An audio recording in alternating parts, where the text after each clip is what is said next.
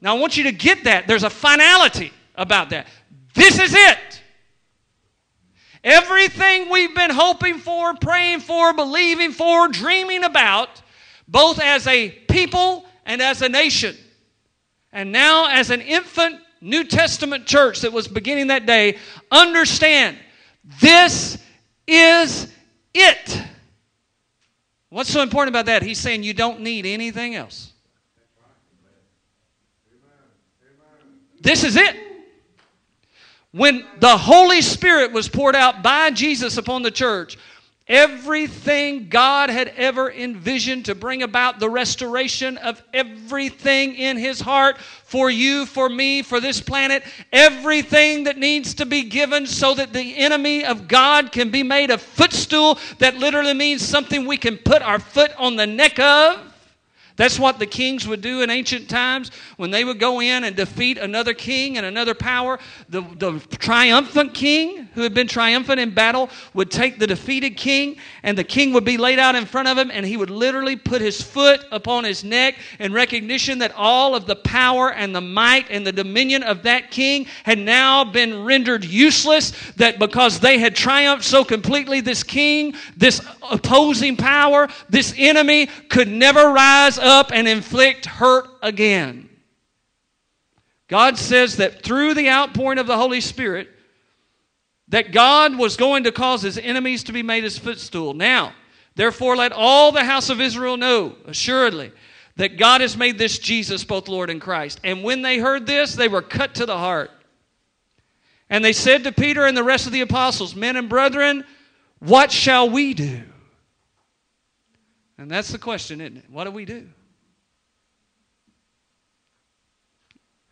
Most people feel in most churches today would not stand up in opposition to anything I've said yet. Ah, we believe that. I just wish we could make it happen. I, I just wish we looked like that. I just wish we sounded like that. I just wish we acted like that. I, I, I believe it, but I, boy, I sure wish, wish it could be real. So the question is, what do we do about it? What do we do?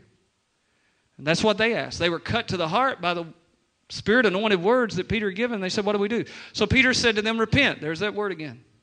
Turn. Make a 180 degree turn. Change. Repent.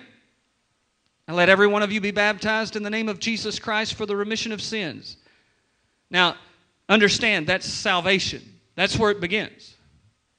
By giving our heart to Jesus Christ being made a new creation in Christ Jesus, being born again. But he didn't stop there. He said, Repent, and then you. Notice he turns his attention. He says, Hey, guys, we've experienced this. Early this morning, there was a rushing mighty wind that came into the house. That, that sounds what drew you to this building. Cloven tongues as a fire rested upon each of us. We were all filled with the Holy Ghost and began speaking in other tongues as the Spirit gave utterance. You all thought we were drunk. You knew we were, listen, you knew we were under the influence of something other than ourselves.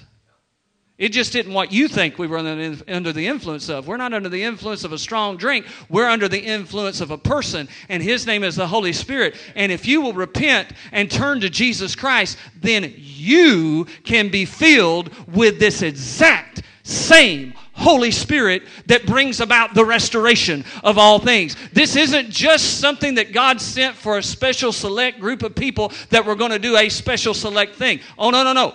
The message is every one of you that's hungry and thirsty and desires to be a part of the work of God in the earth to bring about the restoration and the realization of everything that He is and everything He wanted, you can have this same power. You can have this same anointing. You can have this exact same Holy Spirit. You'll receive the gift of the Holy Spirit. For the promise is to you and to your children and to all who are afar off, as many as the Lord our God will call. The word today was restoration. God wants to bring about complete restoration in your life and mine, in our churches, in our families, I believe in our nation as well. God wants to bring about a restoration. But in order to have a rest- restoration, the second part of that word was the reason we aren't walking in the fullness and the freedom that God's promised us isn't because it isn't available. It's available. It's that we have chosen to keep some level of control for ourselves. And the only reason we do that, folks, is because we don't completely trust.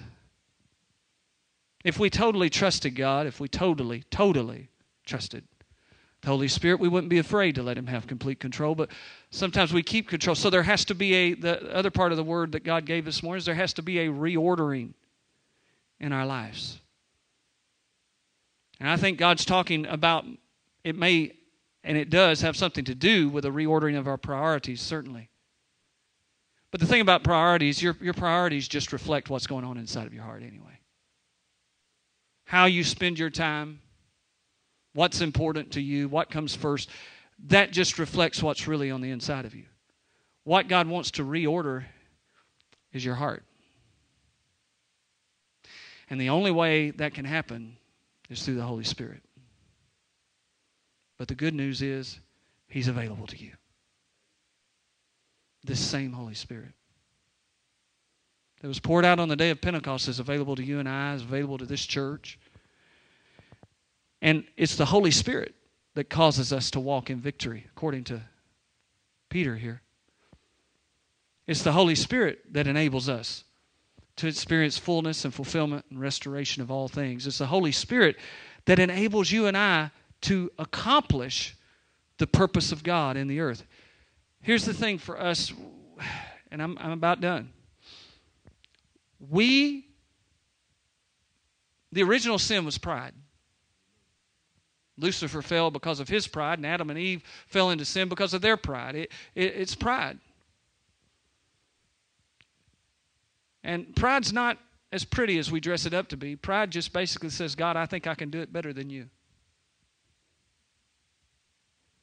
Or, God, I'm just not quite sure about you and what you you're saying, so I can do it. Or, God, I'm just not patient enough to wait for you to do it, so I'll do it for you. It doesn't matter how it comes out, it's all still pride. Because the root of that says that I can do this without you. Now, I don't want to, I, I, I want to acknowledge you, God, because I certainly, I, am a Christian and, and, I love God, and I certainly don't want to be identified as being less than a Christian or less than loving God. But, but at the end of the day, I, I can do this without you if I have to. That's always been the fatal mistake. It's the beginning of walking away from the presence and the anointing and the restoration and the fullness of God. So, what we're left doing is walking in a ritual. We know the ritual, guys. If you've been in church more than two weeks, you know the ritual. We know how to do this thing. One of the funniest things I've ever seen. It, it was it was funny because the guy had just given his heart to Jesus, but but one time uh, led a guy who had said he didn't know Jesus at all anyway to the Lord, and then he wanted to come to church.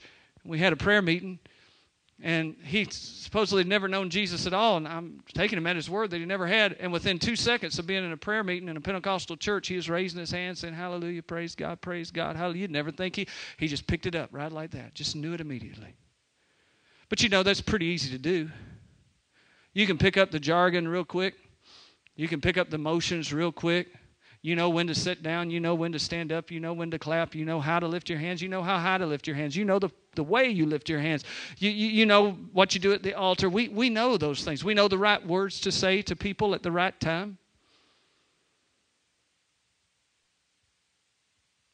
But that can become nothing but dead ritual without the Holy Spirit. See, deep down inside of us, we know when we're walking in our pride and when we're walking in the Spirit. The Bible says if we'll walk and live in the Spirit, then we won't fulfill the lust of the flesh and the law will have no dominion or authority over us. The reverse of that is true. If we don't live and walk and abide in the Holy Spirit, then we will continually fulfill the lust of the flesh instead of the Spirit, and the law will exercise dominion and authority even though we're not under it anymore. And so many Christians today are walking in a bondage that they should not have living with a, a lack of fulfillment that they should not be living with. And what God offered us today was restoration. And He moves so beautifully by His Spirit, and many of you received that.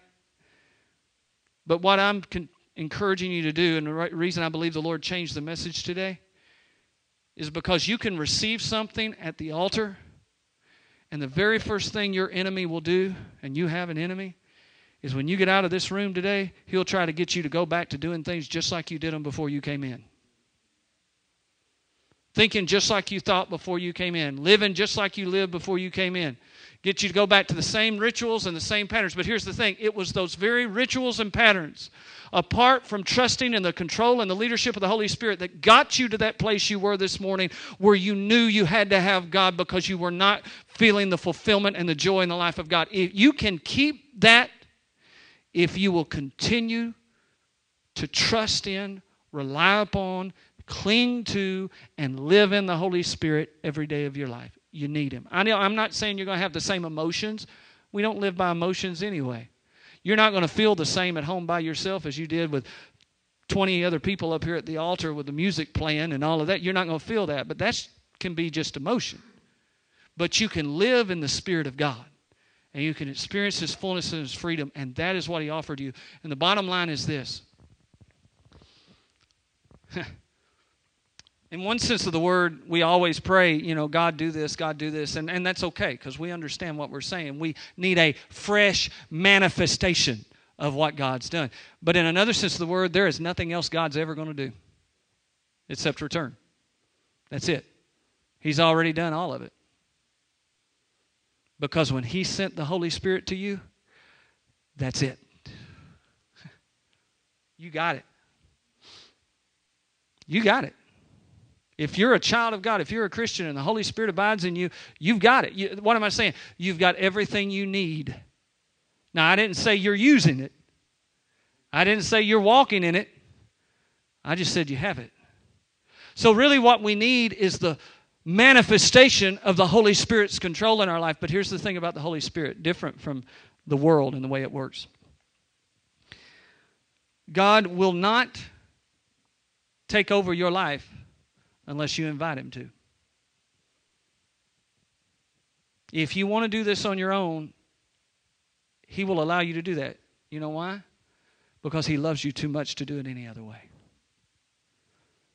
He gave you a choice in the matter. You've got a choice. Now, if you're like me, I, I grew up not wanting that choice. I, I, was I'd love for God to make me a robot, make me do everything right. It, life would be better. I'm smart enough to know life would be better if I did everything just like He said. I believe in the goodness of God enough to know that God never made a command for, for anything other than my benefit. So there's nothing I'd love more than to have in my DNA something that would not allow me to do anything but the right thing every time. But the problem is, if you force somebody to do right without a choice, then you are not exercising love over that individual. That's slavery. And so God called us to be his servants and called us his own. He called us his family. And He gave us this choice every day of our life. Many of us think, well, we got that choice to give our heart to Jesus. Yes, that's true. But as a Christian, you have a choice every day, even as a Christian, whether you're going to submit your life to the Holy Spirit or do this yourself. And because God loves you, He lets you make that choice every day. But you've got everything you need to see the enemy at your feet every day of your life. Now, I'm not preaching to you that you won't have battles. You will. I'm not preaching to you that you're not going to have attacks. You will, because you have an enemy.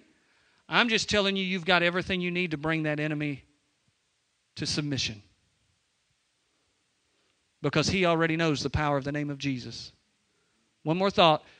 The Bible says in the book of James that even demons tremble at the mention of the name of Jesus. We've got the wrong picture in our mind. We think of our problem, we think of the battle we've got, we think of the enemy, and we think of him as being this big, massive, strong enemy. Biblically speaking, every time demons hear the name of Jesus, their knees knock together. If we would dare to believe that and allow the Holy Spirit to have control, oh my goodness, what a difference it would make. You've got what you need. You just got to give him control. Let me say it this way you've got who you need. You just need to let Him have control. You need to let Him call the shots. And watch and see what a difference it'll make. I want you to bow your heads with me this morning. Father, in the name of Jesus, we just simply yield this word to you. I believe you sent it for a purpose. Everything you've done today, Father God, we thank you for it, and you did it for a purpose. And Lord God, I just thank you for restoration. I thank you that restoration has already taken place in many lives and many hearts today. But now, as we walk out of this building today, we want to continue submitting our hearts and our plans and our dreams and purposes, our lives to you. We want to continue to allow the Holy Spirit to have control of our emotions. We want to continue to allow the Holy Spirit to have control of what we do and where we go. So, Holy Spirit, we welcome you today. Jesus, you're Lord. We proclaim it. Our proclaiming it doesn't make you more Lord. You're, you're totally Lord, whether we ever acknowledge it or not. But Jesus, because we love you and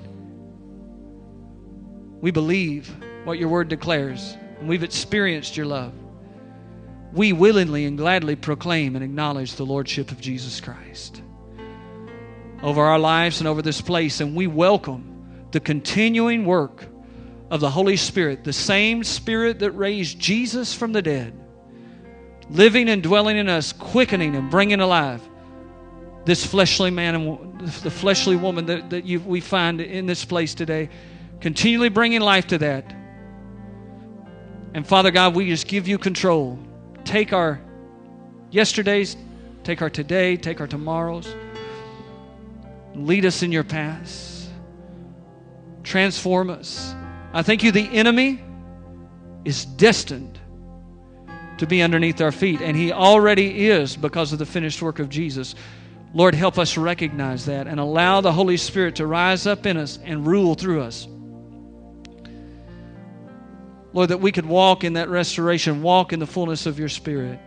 In Jesus' name, with your heads bowed and your eyes closed, if you've made it through this entire service and you've not already done this, if you've not given control to the Holy Spirit in your heart to allow Him to bring restoration, you've held on this long, but you're sitting there now saying, you know, God, I, I don't want to leave this place like that. I, I really want to let you have control. Maybe you're even one of those that the Holy Spirit was speaking to earlier. You, you don't know how. You've still got questions. You know what? You can have questions, and you can still let God have control. He's big enough to answer the questions. I don't have to prove God to you, He's big enough to prove Himself. But if you're hungry, if you're thirsty, and you haven't given God control yet, maybe you've never given your heart to Jesus, you've never made Him Lord. Maybe you have at some point, but you're not allowing the Holy Spirit to control your life now. And you're still sitting there. But you can't deny what you feel. You can't deny what you're sensing. You may not understand it, but you know it's there. And you want to give God control of your life right here, right now. Would you lift your hand anywhere in this place? You've never given the Lord control of your heart. You've never been born again. Or maybe you have, but you're calling the shots, not the Holy Spirit. And you've made it this far through the service, but you don't want to leave this place without giving God control today. If you need to do that anywhere in this place before we pray about anything else, would you lift your hand? This, just put it up and put it right back down. Anybody at all? Okay? Anybody else? You know God's speaking to you. You may not understand it all, but you know God's speaking to you. And you want to give Him control. Anybody else? Just real quickly, put your hand up, put it right back down, okay? Anybody else? You know God's speaking to you this morning. You don't want to leave this place still holding the reins of your heart. Because deep down inside, you know that you need the Holy Spirit in control. Anybody else, just real quick, you can put your hand up, put it right back down. Right? Anybody else, you know God's speaking to you today. Praise God. Okay, secondly, maybe you already did business at the altar. Maybe the Holy Spirit's already brought about a restoration. But even though you experienced the goodness of God at the altar, by the time you got back to your seat, all of those nagging fears and concerns and anxiety, started bombarding you. You've been battling it the whole service. You know the right things to say, you, you know the answers, but it's like, but my problems are so huge. My, my stuff I'm dealing with is so big, and honestly, it torments me all the time. Matter of fact, that's the word for you. You kind of feel tormented. The Bible says fear has torment, but God's perfect love drives out fear, and He loves you perfectly. You don't have to leave with that tormenting fear, anxiety. Even if you did business at the altar and you felt that relief, but you're already battling those anxieties, the enemy's trying to put it back on you, and you want to be free as well. Would you lift your hand anywhere in this room? Anybody like that before we pray? All right? Anybody else? You know God's speaking, all right? Anybody else? Okay. Let's stand together.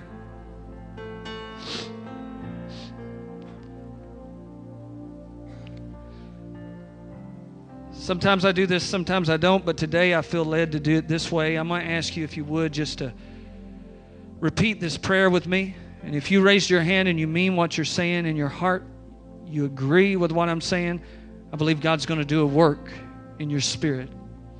Let's pray together. Father, Father, in the name of Jesus, name of Jesus, I make this confession I make this confession that Jesus Christ is Lord Jesus Christ over all things over all things and over my life. over It is my desire. It is my desire that you have control that you have control over every part of me. every part of me.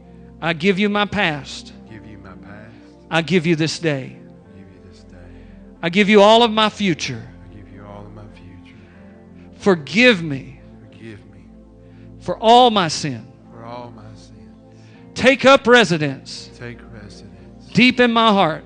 deep in my heart. I receive I receive the Holy Spirit. the Holy Spirit. Promise to me. Promise me. I receive the helper. Receive the helper.